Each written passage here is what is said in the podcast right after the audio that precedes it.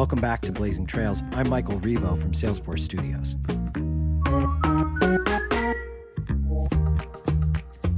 And today we're talking all about sustainability. It's no longer just a buzzword for companies. Sustainability strategy is crucial for any business, large or small, to succeed. And doing the right thing for the environment can also be profitable. It can make companies more efficient, help employee retention, and perhaps most importantly, it can improve relationships with your customers as more and more people want to engage with values driven organizations. And no one knows that more than our guest today, Carolina Leonhardt. She's the Senior Manager of Environmental Responsibility at Clif Bar, and our own Patrick Flynn, Vice President of Sustainability at Salesforce. So let's just jump right in. Carolina, welcome to the show. Great. Thanks so much for having me. Great to be here. And Patrick, welcome back. Thanks, Michael. Great to be with you again. And a big thank you to Carolina. Really looking forward to speaking with you both. Okay, great. So let's start, Carolina. I just wanted to learn a little bit about your job at Clif Bar. What do you do there? Can you give us the high level of what your role is? Yeah, absolutely. Um, so I am the senior manager of environmental responsibility at Clif, and I have been with Clif for just over five years now. Um, time has flown, really. Uh, I am based in the San Francisco Bay Area, which is where our headquarters office is for Clif Bar. And I work on what's called the Sustainability Impact Team, which is actually made up of a total of five people that oversees social and, and environmental responsibility for the company. So I work to develop strategies and implement initiatives to meet the goals that we've set out for ourselves as a company. Um, some of examples of that are our commitment to transition to sustainable packaging uh, by 2025, as well as our goal to be net positive on climate by 2030, which we're going to talk a lot more about today. Yeah, it's a it's a big commitment to have five people working on that full time. Patrick, I'm curious with other customers, is this something you're seeing at other companies? Is this a, a growing trend? What, what does that look like out in the marketplace? Sustainability teams across all the companies that we connect with end up taking really different forms. Um, sometimes it's uh, having to do with their origin story. Other times it's the nature of the business. For example, Salesforce's first head of sustainability came about when there was an all hands meeting and the microphone was open to the audience and somebody asked Mark Benioff why isn't there a head of sustainability at Salesforce and he said there is now and you're it and her name was Sue Amar. It was, you know, a, a, decade or more ago, and and off she went on this adventure and started us on our journey. Mm-hmm, mm-hmm. And Carolina, tell me about Clif Bar's overall mission, getting to net zero, and how that's positioned at the company. How's that come about, and what does that look like right now? Yeah. Well, first, let me just start by saying that Clif Bar is a um, private company. We're family and employee owned. Um, and we have built our business based on or guided by five aspirations, really, that's what we call them. And that's sustaining our people, our community, our planet, our brands, and our business. Mm-hmm. Um, and we use that kind of like a lens through which we make decisions. Um, and when we think about net positive and that commitment around climate, really it connects to all five of those aspirations. And you know what's so interesting where Clif Bar sits, there's so many supplier relationships. There's all the way from an idea to the product on the shelf, so many different people involved. How do you look at those relationships as part of that lens and how you can impact that across so many different groups? Yeah, that's a that's a great question. I would say that everyone um, within our value chain has a role to play, right? And that's kind of what's great about the way that many climate commitments are structured is that the goal the first goal is to take responsibility for your own operations but the idea is that you have an opportunity to influence both upstream and downstream mm-hmm. um, and that includes all the way up into your supply chain so who you do business with but then all the way down to your consumers and your customers um, so yeah i would say that everybody has a role to play when it comes to climate when it comes to the sustainability work that we're doing and part of that is making sure that we're not just working within our four walls, but outside of our four walls and getting everyone involved. Mm-hmm. You know, and Patrick, Salesforce builds tools that let our customers understand the relationship with their customers. That's at the at the core of what we do. And now we're helping to do that across sustainability efforts. Tell me a little bit more about how we can use our tools that way. Sure. Yeah. And the context for that is we're in a climate emergency. Like Carolina said, climate is about so much more than the environment. It's about equality and biodiversity, political stability, economic resilience, and it's the most pressing issue of our time. And mm-hmm. time is really the most challenging element of it.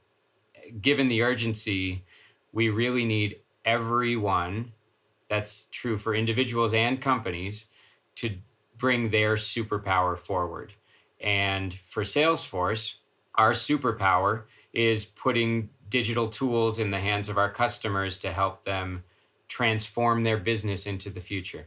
We've done it through the digital transformation, and now we need to do it through the decarbonization transformation that every customer, every industry needs to go through. Mm-hmm. And so we've built a tool called Net Zero Cloud, which is really the embodiment of that philosophy. How do we put tools in the hands of our customers to help them navigate successfully through climate change. It's a single source of truth, system of record for your full value chain greenhouse gas emissions.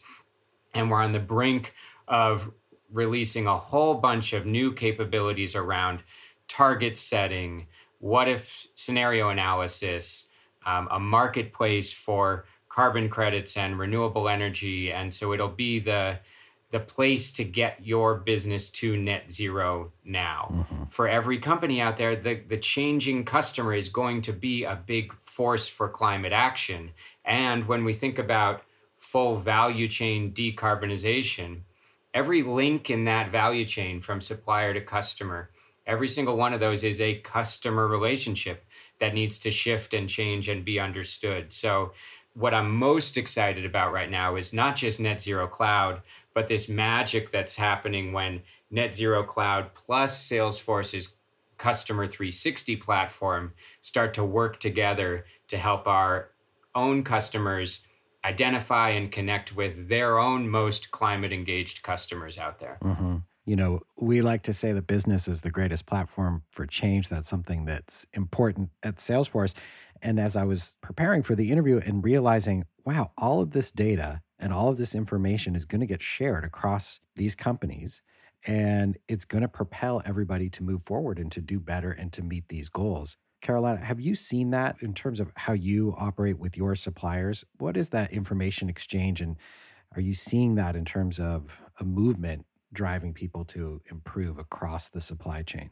Yeah, absolutely. It's um I think it's information and data are what's going to help us make smart decisions um, and guide us in terms of where we need to go. So at Clif Bar, you know, like I said, part of, a large part of what we do is focus on our own operations, but then we have to go outside and work with our supply chain partners and that means you know requesting data of them and also working with them not just to collect that data but to provide them with solutions and opportunities to make a shift for themselves because we know that it's really challenging for a lot of companies, especially small businesses, to get started on this journey and to dedicate resources to collecting this information, to reporting it out, and also to make changes in their own operations.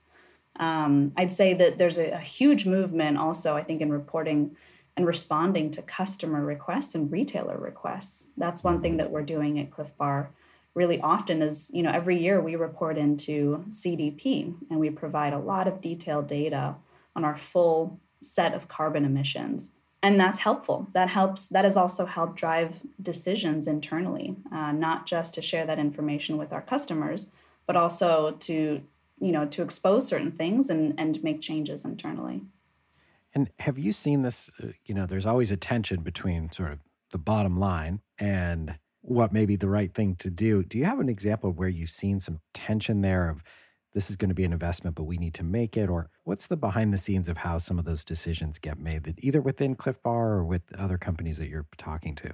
Yeah, I think, you know, I think sustainability and, and dedicating resources to this space has historically been seen as a bit of a nice to have. Mm-hmm. But the reality is that this is table stakes now, right? Many companies understand that in order to be business in business, and in order to be a, a good partner to your own customers, you have to have these systems in place. You have to have commitments, and you also have to be demonstrating progress towards those commitments.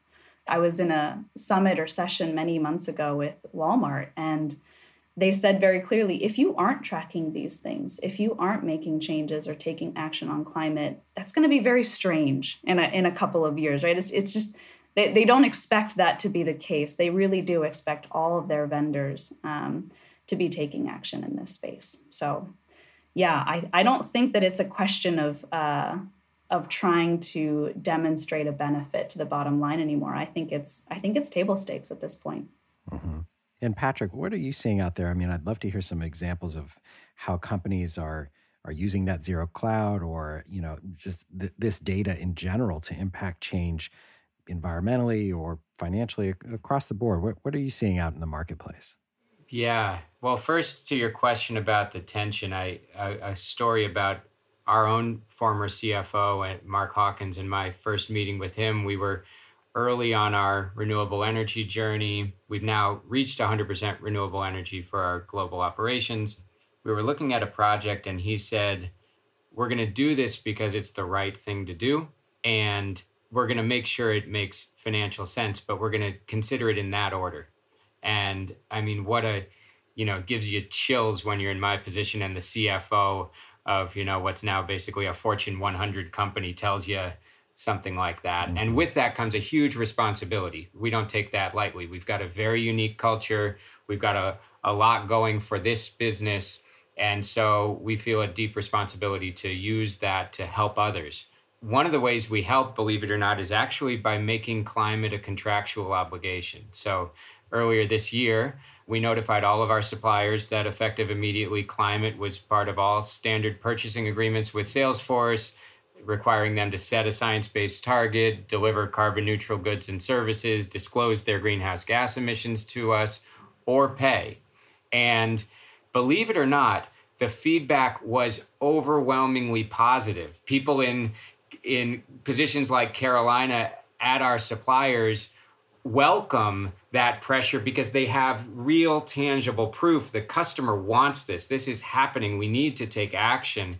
And so more than anything we had responses back like how do i become the first to comply?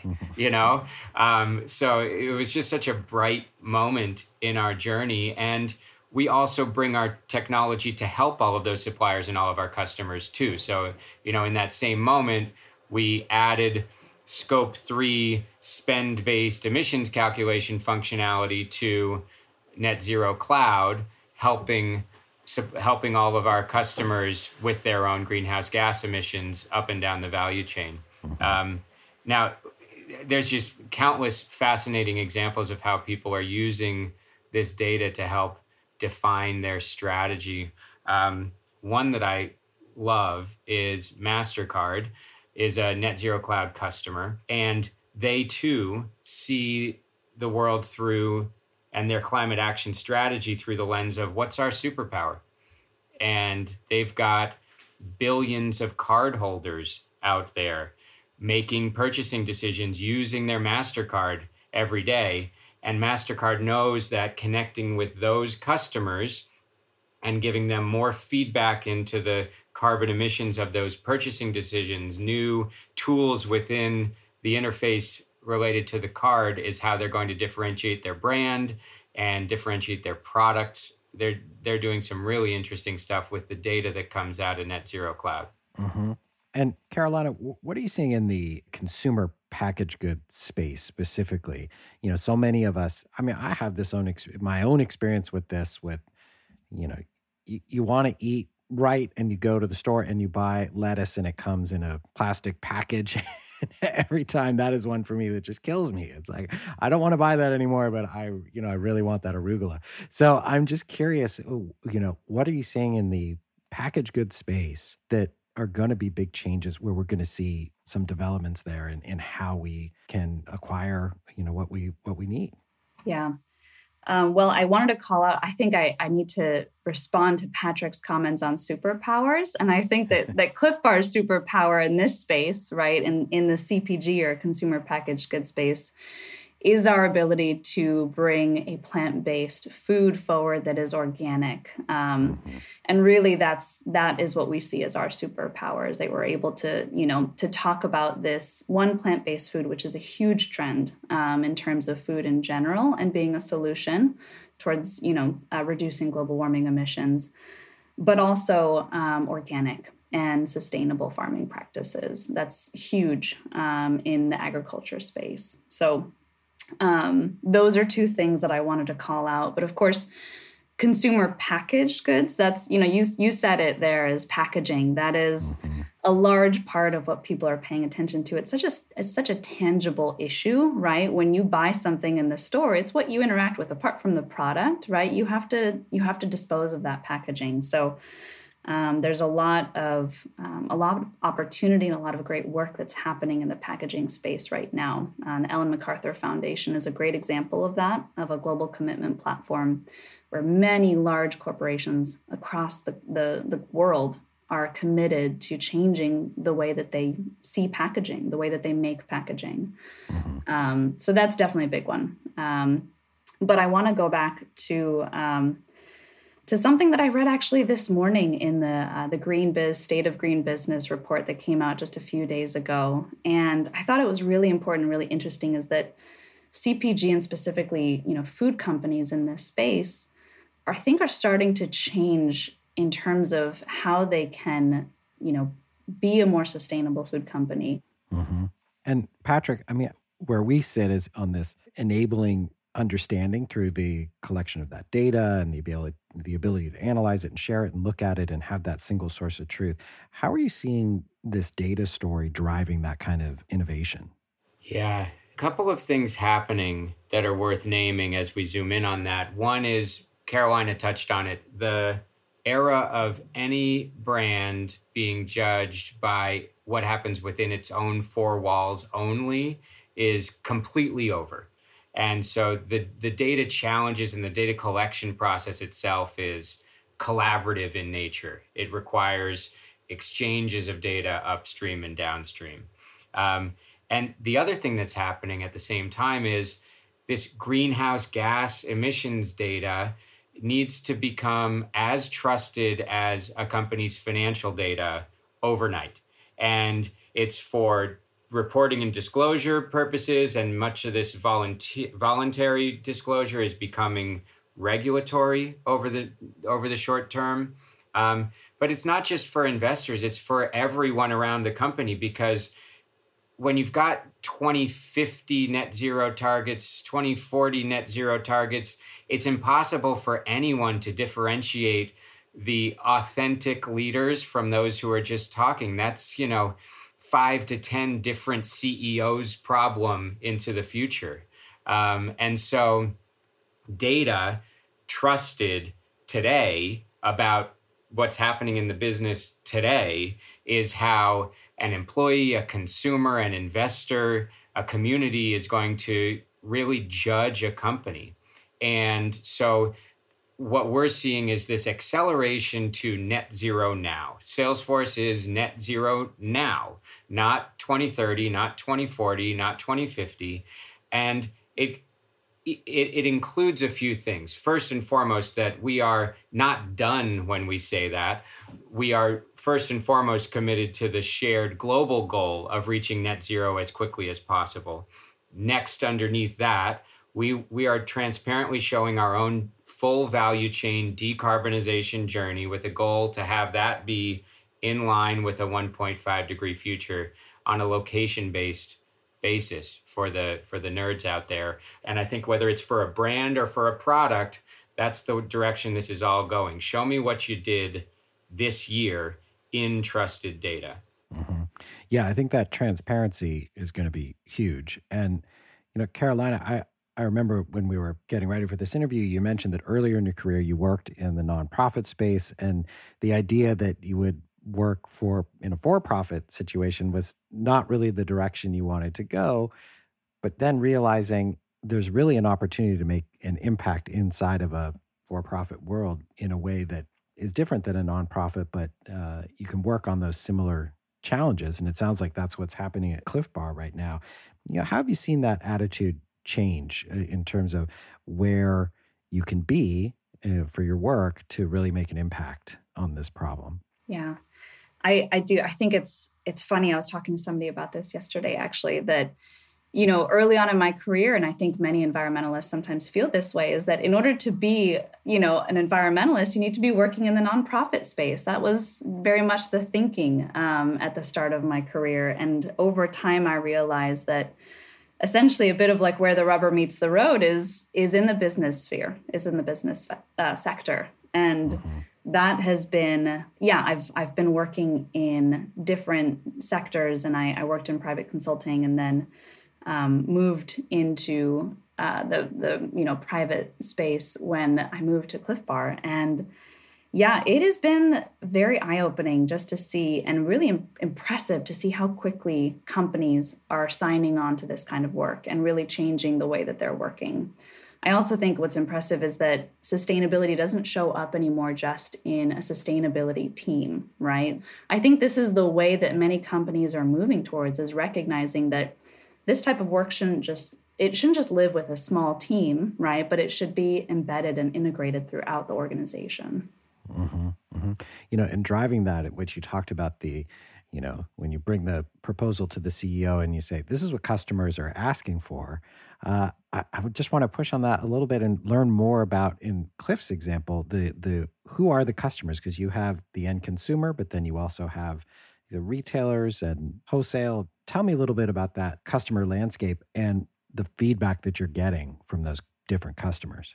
Yeah, so right, just for clarity, right, our end consumer are the people who buy our products, right, and consume our products, but then the customers are the retailers, basically where anybody who's listening to this would be shopping, and that includes you know the big names like Walmart and Amazon and Target and Kroger. Um, those are our customers and those three that i mentioned alone have made some really have put some really big stakes in the ground when it comes to sustainability and specifically climate um, and i mentioned this earlier but they're they are requiring now as a part of our relationship that we share information with them um, and that we report climate data into them and they're also requesting that we make commitments, right? So, Patrick, uh, amazing work that Salesforce is doing to require that as a part of their contracting process, which is incredible, right? And I imagine that that will continue to grow, that more companies will see that as an example and require that in order to be doing business with them. So, um, yeah, I'd say that that has, it is, it's not the reason why we started doing this work. We've actually been working on sustainability back to 2001 and started specifically, uh, grew our climate program in 2003 when we started measuring our footprint um, and offset our emissions all the way back to the start of our company in 1992. So I've been working with our sales team for a number of years to make sure that they understand the, the commitments that we have in place and that they're sharing that. But man, it's, you know, there's a lot of interest there now, which I think is really important. I think it helps to drive the work that we're doing. Mm-hmm. And do either of you see a trend happening where this data that's happening kind of in the background in this, you know, business to business space is going to become more prevalent to the end consumer and start to really drive that consumer choice? I mean, I know I know we see some of that out there, but what's on the horizon with that? I don't know either Patrick or Carolina, if you have any thoughts on that. I'd say, you know, generally speaking, I don't think consumers really fully understand net zero or even the climate commitments that companies are, are making. But there's a huge opportunity there. And I think that for companies like ours, one of the things that we should be focused on is educating the consumer and raising awareness of this work. Um, I'd say that you know, consumers also want to vote with their dollars. They want to support the companies that they care about. So the more that we talk about this, the more that we, we raise awareness, generally speaking, I think is is going to be a good thing. Yeah, and I think I see two different trends happening with this data, or two different uses. One is to help differentiate your brand from your competitor's brand, and the other is to differentiate among your products. So you've got company wide footprinting, emissions calculations, and then product specific impact calculations. And I think there's a role for making comparable and clear differentiation in both of those realms. Um, for Salesforce, as a software company, we are ourselves much more focused on company wide, and all of our products are delivered carbon neutral all the time.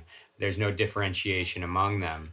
Um, but for somebody like Clif or other um, packaged goods companies, I think there will be a need for clear, comparable nutrition label type differentiation mm-hmm. among uh, related to the impact of the products. Okay, well, I have one last question for each of you. It's a pretty easy one, I hope, which is Carolina, I'm going to start with you. What's your favorite Clif Bar flavor? Oh, Michael, you had to. this is what I ask to other people when I meet with them.